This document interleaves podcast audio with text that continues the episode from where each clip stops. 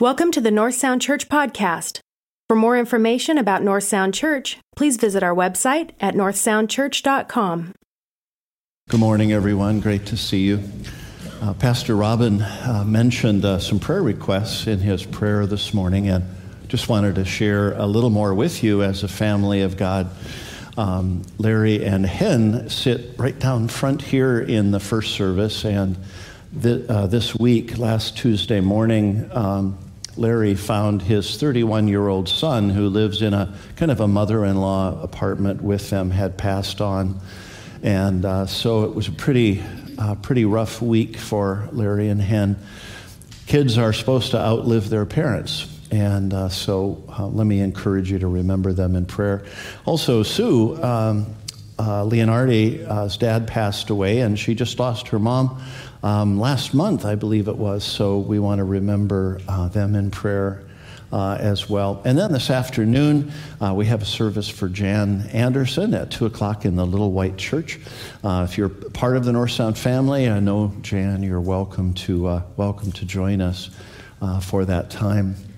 I have a slide of our work in India, and uh, we try to be careful about what we say because this service is recorded and available on the internet, but we are uh, blessed to be engaged in the work with our friends uh, there in India and wanted to give you a quick update.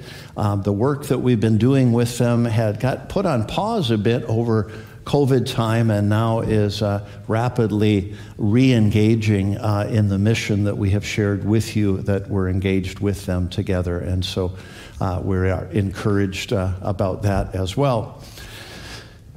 well, some of you have commented on uh, the fact that the beard is no longer there. And uh, men, I, I don't know how this works for you in, in your house, but I was under the impression that my wife did not like my beard. So this week I shaved it off, and then she said, Oh, I like your beard.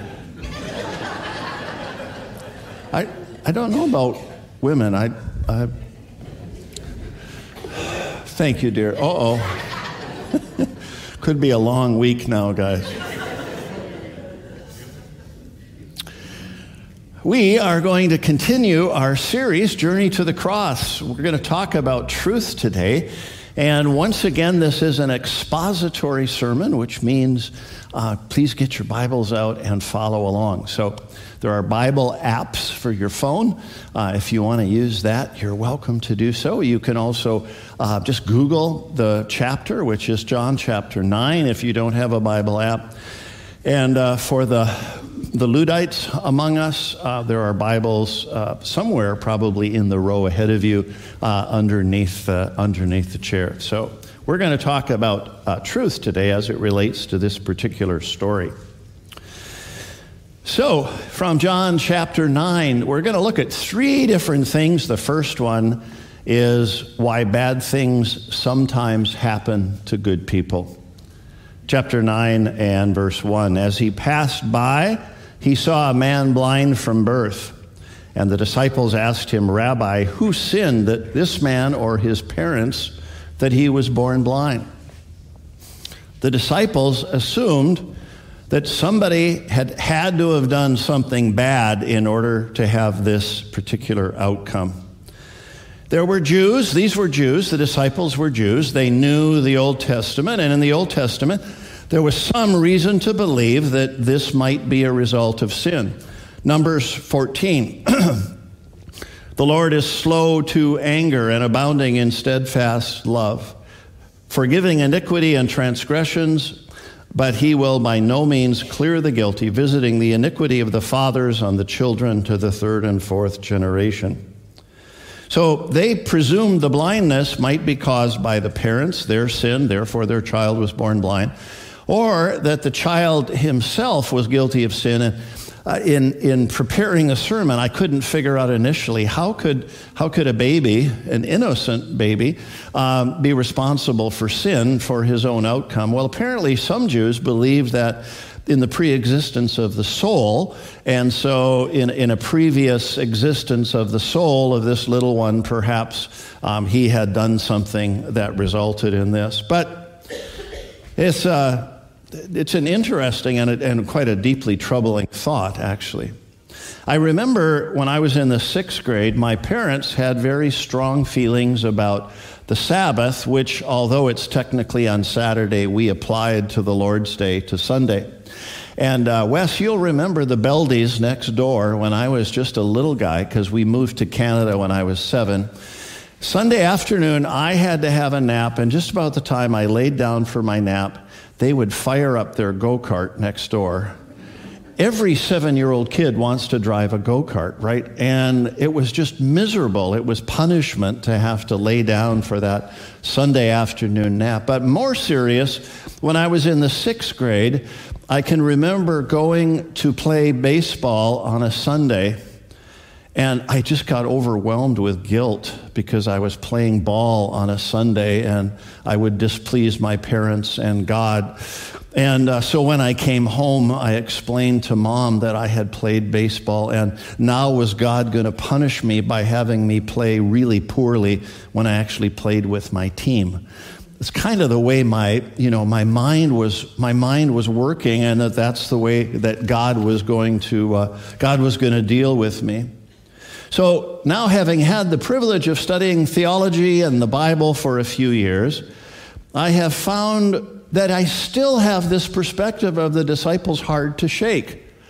I, I still have this sense at times that if I do something wrong, God's going to get me.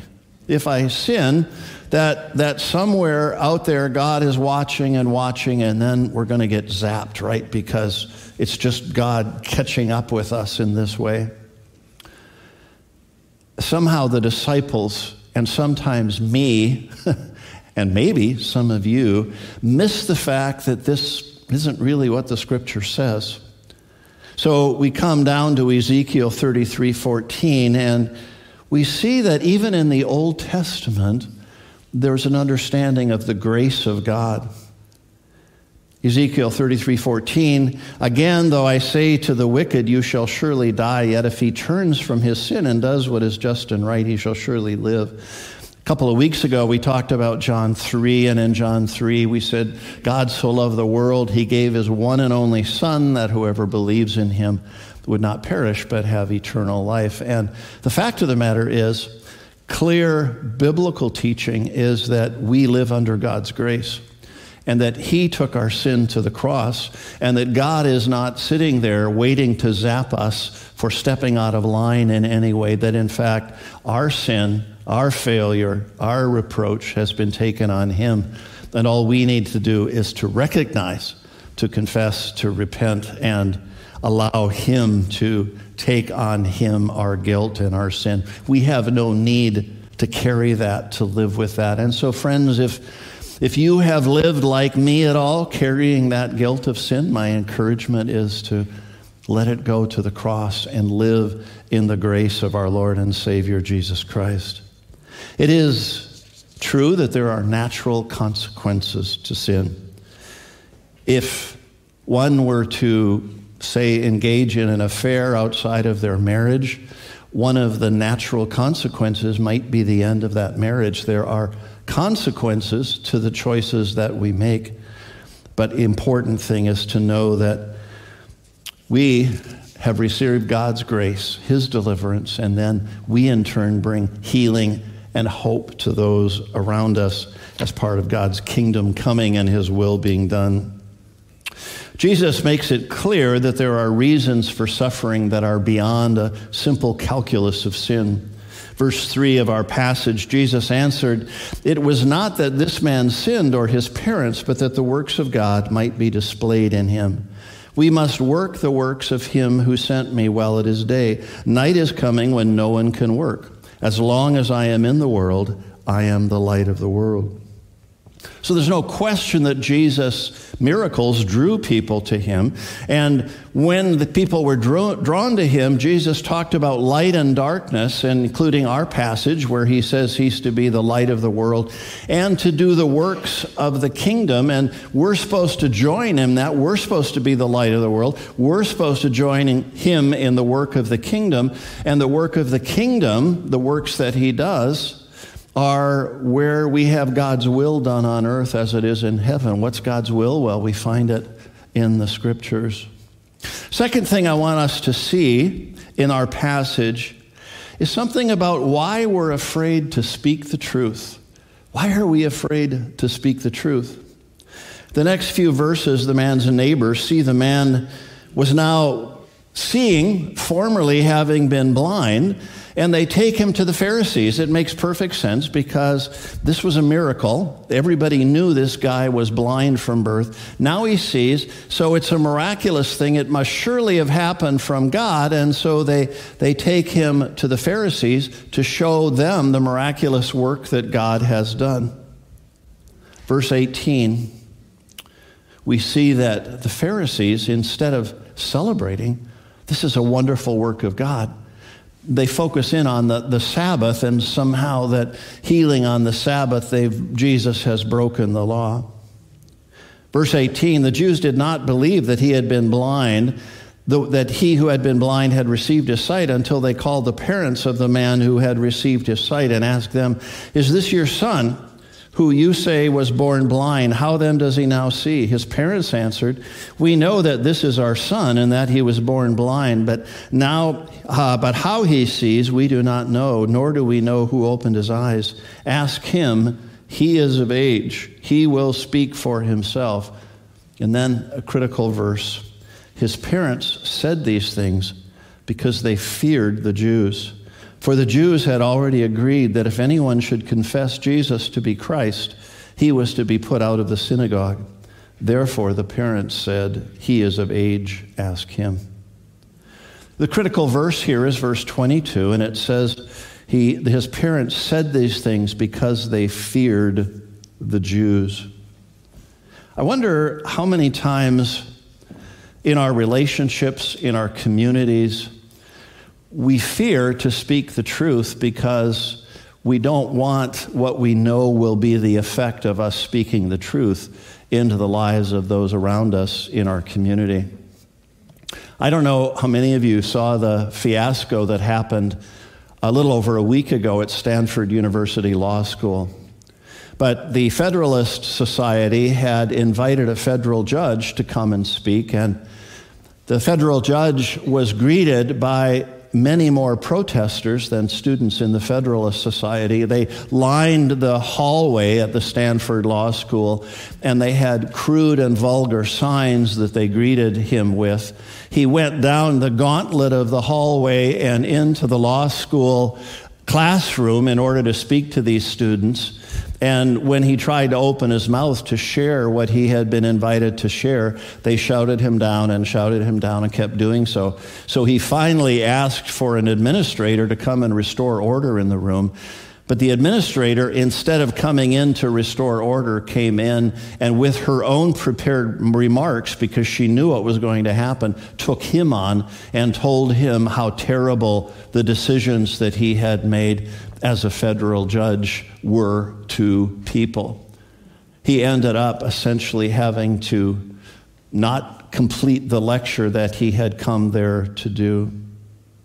Someone described it this way they said, This is one of the best law schools in the world. The students are the cream of the crop, the future judges, senators, presidents, and leaders of the industry. And yet, here is a mob of the best and brightest shouting down a federal judge who's been invited to campus and thereby demonstrating that they don't have the foggiest grasp of the basic concept of legal discourse, you have to meet reason with reason. Instead, their operating principle is if I don't like what you say or think, I will silence you. It seems many of us are afraid to speak the truth. Last year, when Roe v. Wade was overturned by the Supreme Court, our city council decided that they were going to have a resolution in support of abortion. And I've been engaged in various ways in the city and with city council members. And so I contacted them and I also wrote an opinion piece in my Edmonds News. And what I said was that there are in our community a large number of people who are pro life, And there are a large number of people in our community who are pro abortion. But it wasn't the role of city council that deals with the administration of our city to pass resolutions about something at the national level. And when they do that sort of thing, which isn't a part of their mandate, when they do that, they willfully choose to offend those of us that have a different perspective on the subject, and unnecessarily so. I knew in doing the opinion piece that there would be feedback, that speaking the truth would have consequences. One of the persons who responded said, You came here in 2003. You should have known this community better. The Edmonds Council is not out of touch or out of line. You are. There's almost a veiled threat of stomping tantrum, implying you'll take your money and go elsewhere. Please do. So, their response of this particular reader was if I don't like what you have to say and I don't like your perspective, the best thing for you to do is get out of town. It's a wonder we're afraid to speak the truth. I think this creates a culture where if we don't go with the woke crowd, we should not speak up. Who wants to take verbal abuse for expressing an opinion? But, friends, I believe the truth, the truth, will ultimately prevail. The blind man who now sees said this Whether he is a sinner, I do not know. One thing I do know that although I was blind, now I see the truth. I was blind. And now I see, no matter what these religious leaders are making of this, the truth is I was blind and now I see. He spoke the truth. He affirmed reality. He articulated simple reason. His life was radically transformed. He was blind and now he can see. The formerly blind man's words are powerful. He knows what he knows and he knows what he doesn't know. He doesn't know much about Jesus, but he knows he was blind and now he sees. Reminded of the words of John Newton, the former slave trader who came into a relationship with Jesus Christ, who wrote these words Amazing grace, how sweet the sound that saved a wretch like me. I once was lost, but now am fine, found. If you know the words, say it with me. Was blind, but now I see. Friends, the world cannot argue with the power of the gospel to transform lives. This week I was chatting with Dan and Kim Eagle. Dan and Jan, you may be watching from San Diego.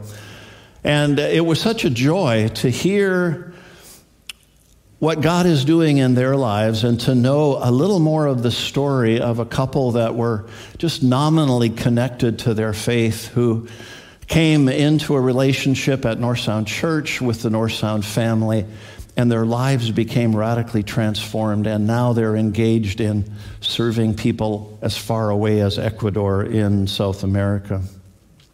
The third and final thing I want to share this morning is that I think we need to be aware of power. We need to be aware of power. There's a warning for us in this passage, verse 28. We know that God has spoken to Moses, but as for this man, we do not know where he comes from. These are the Pharisees speaking, the religious leaders. The man answered, Why, this is amazing. I, this is a presumably somewhat ignorant blind man, probably didn't have an opportunity to learn given his condition, but he takes on, he takes on these leaders. He said, Why, this is amazing. You don't know where he comes from, and yet he opened my eyes. We know that God does not listen to sinners, but if anyone is a worshiper of God and does his will, God listens to him. Never since the world began has it heard of anyone opening the eyes of a man born blind. If this man were not from God, he could do nothing. And now back to the Pharisees. They answered him, You were born in utter sin. In other words, you're despicable and you would teach us. And they cast him out. And they cast him out. These were the religious leaders, and they had the power to cast him out. They used it not only on this poor man, but later they used the power to cast out on Jesus Christ himself, and they sent him to the cross. So, what's the warning for us here in the 21st century in 2023? I think it's just this. I think the warning is that, as Lord Acton said many years ago, power corrupts, and absolute power corrupts absolutely. As followers of Jesus, we have to be so very careful about the consequences of leveraging power to project our will onto other people. Jesus came to earth as a baby in a manger. There was no power there. Instead of going to the cross, he could have called 10,000 angels to come and deliver him, but he humbly went to the cross. He chose to lay down his power. The early church had no power, certainly no political power, but really not much power of any kind. What we find in the early church is that for the first 300 years, there are almost no buildings because they didn't have financial resources. They had no engagement with politics. In fact, they were persecuted as early believers in different places at different times.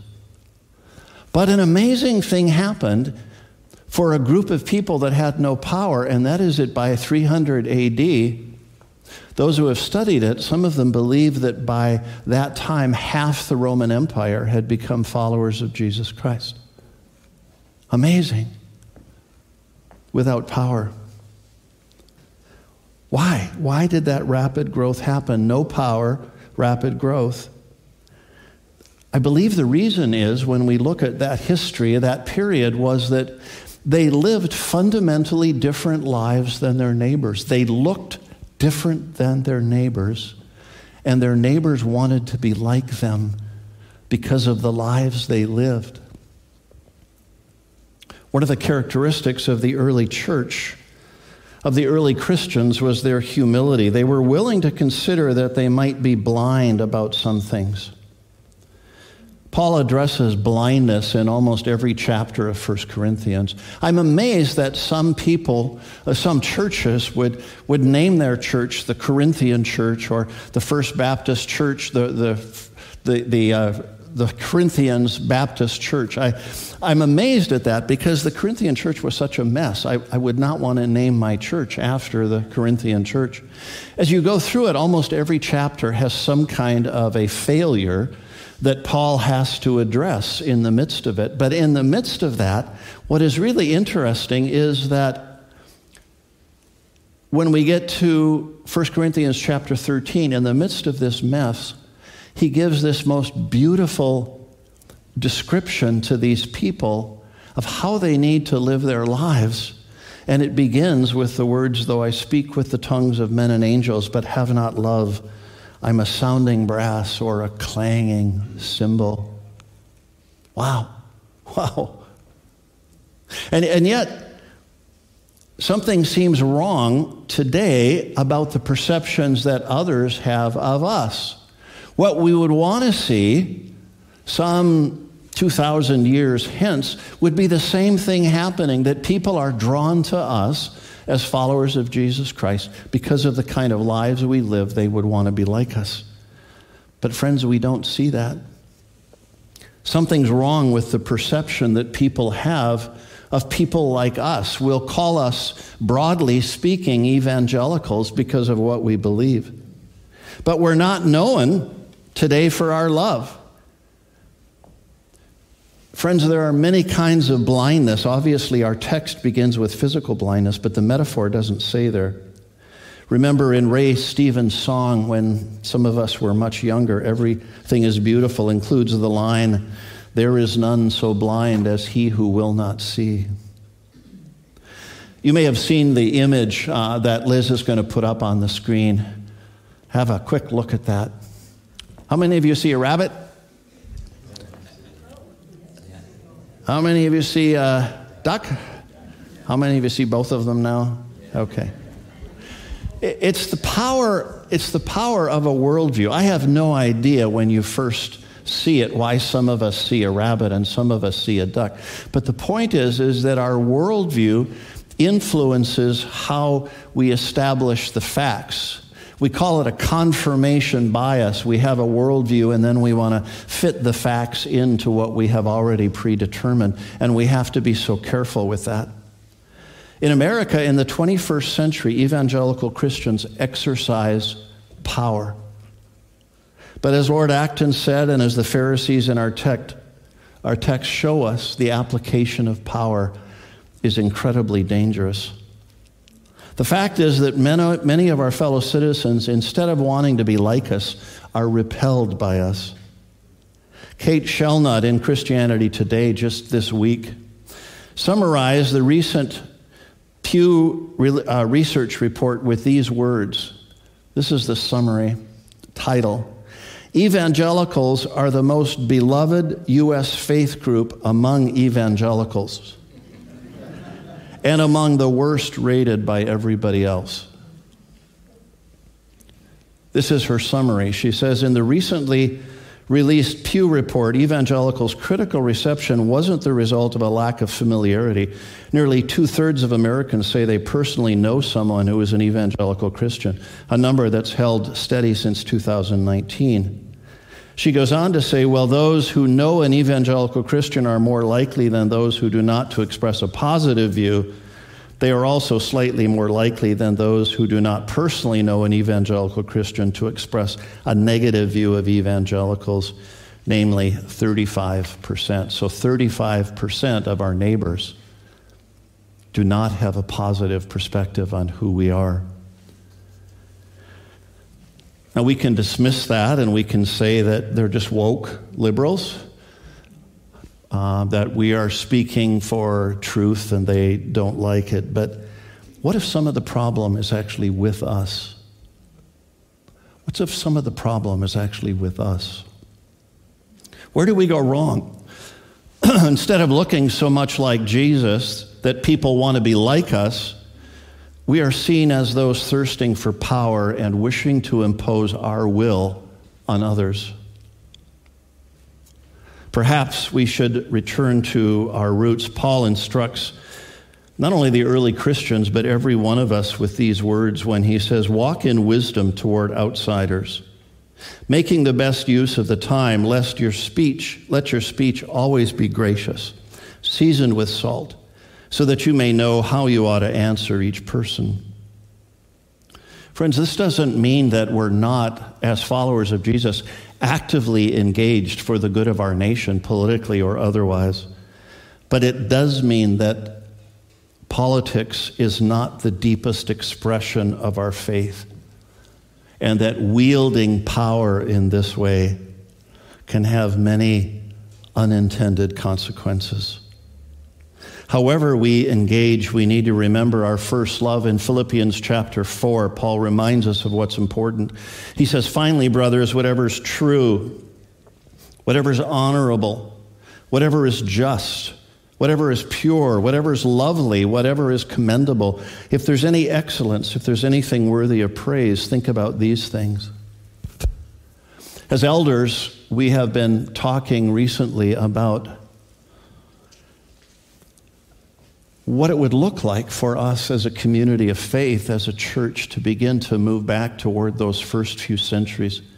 And for us together to build the kind of community and the kind of discipleship individually that would cause us to be the kind of people that other people might want to be like.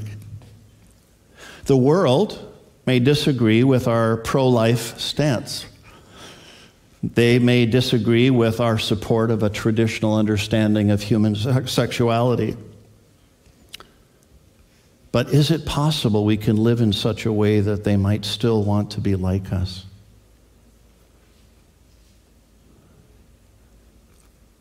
What would that take? Look again at Paul's words. He says, Walk in wisdom toward outsiders, making the best use of the time. We have such a reasonable faith. The Christian worldview is absolutely amazing. There's nothing like it. There's no other religion that is anything like the beauty of the Christian perspective. It's truly beautiful. We need to do a better job of communicating just how reasonable the Christian worldview really is. Paul goes on to say, Let your speech always be gracious, seasoned with salt, so that you may know how you ought to answer each person. So, friends, our speech reflects our thoughts, and our thoughts reflect who we are. And who we are are to be people who have the mind of Christ. This means here that we don't just choose our words carefully. We don't just choose our words carefully, but in fact, we see our character actually changing. We're attractive to others because of what flows out of our mouths, because of how we live our lives. We live like Jesus, and the process is lifelong discipleship. We can't just try harder to be different. We really need to be different. Last fall, I shared with you in a sermon about Michael Gerson. He was recruited out of Wheaton College by Chuck Colson to come and work for Prison Fellowship. And not too long afterwards, he was brought on to staff in the White House by George W. Bush to be a speechwriter for him. His life was not easy. He struggled with major health issues, including depression. Peter Wehner gives us some background. He said, Very few people knew the full scope of the health challenges Mike faced. He suffered a heart attack in 2004 when he was 40, kidney cancer in 2013, debilitating leg pain, probably the result of surgical nerve damage.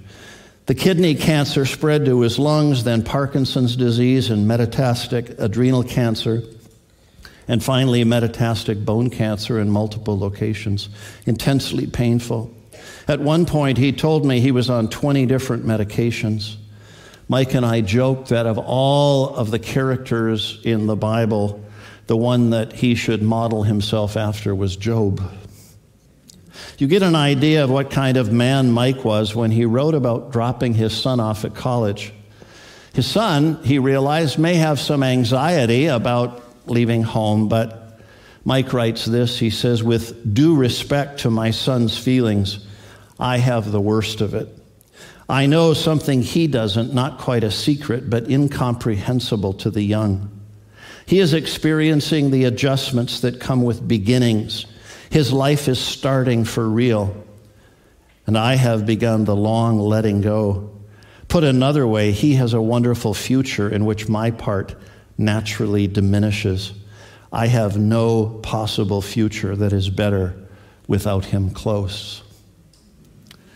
I remembered so well in my own experience when we took our oldest to SeaTac Airport to do a study abroad course in Italy. And for the first time in our lives, he was beyond dad's immediate reach should anything go wrong. And it affected me significantly emotionally. Michael put it so well in his own description. So, Michael died at the young age of 58 last November. Just a couple of months before his death, he wrote an opinion piece in September. He expressed his dismay with the current state of evangelical Christians. And he went back to the life of Jesus to describe what we should be. He said that if we're to recover our role, we would need to experience an outbreak of discipleship. After COVID, isn't that a beautiful expression? An outbreak of discipleship. And I conclude with a rather long quotation from Mike from this that was given just a couple of months before his passing, so young. And yet, words I believe are so important. He says, What might an outbreak of discipleship look like? It would not bring victory for one ideological side or to one policy agenda. Christ did not deliver a manifesto or provide a briefing book. He called human beings to live generously, honestly, kindly, and faithfully, following this way which the Apostle Paul later called the way, is not primarily a political choice but has unavoidable public consequences. Imagine if today's believers were to live out the full implications of their faith. Instead of fighting for narrow advantage, they would express their love of neighbor by seeking the common good and rejecting a view of greatness that makes others small.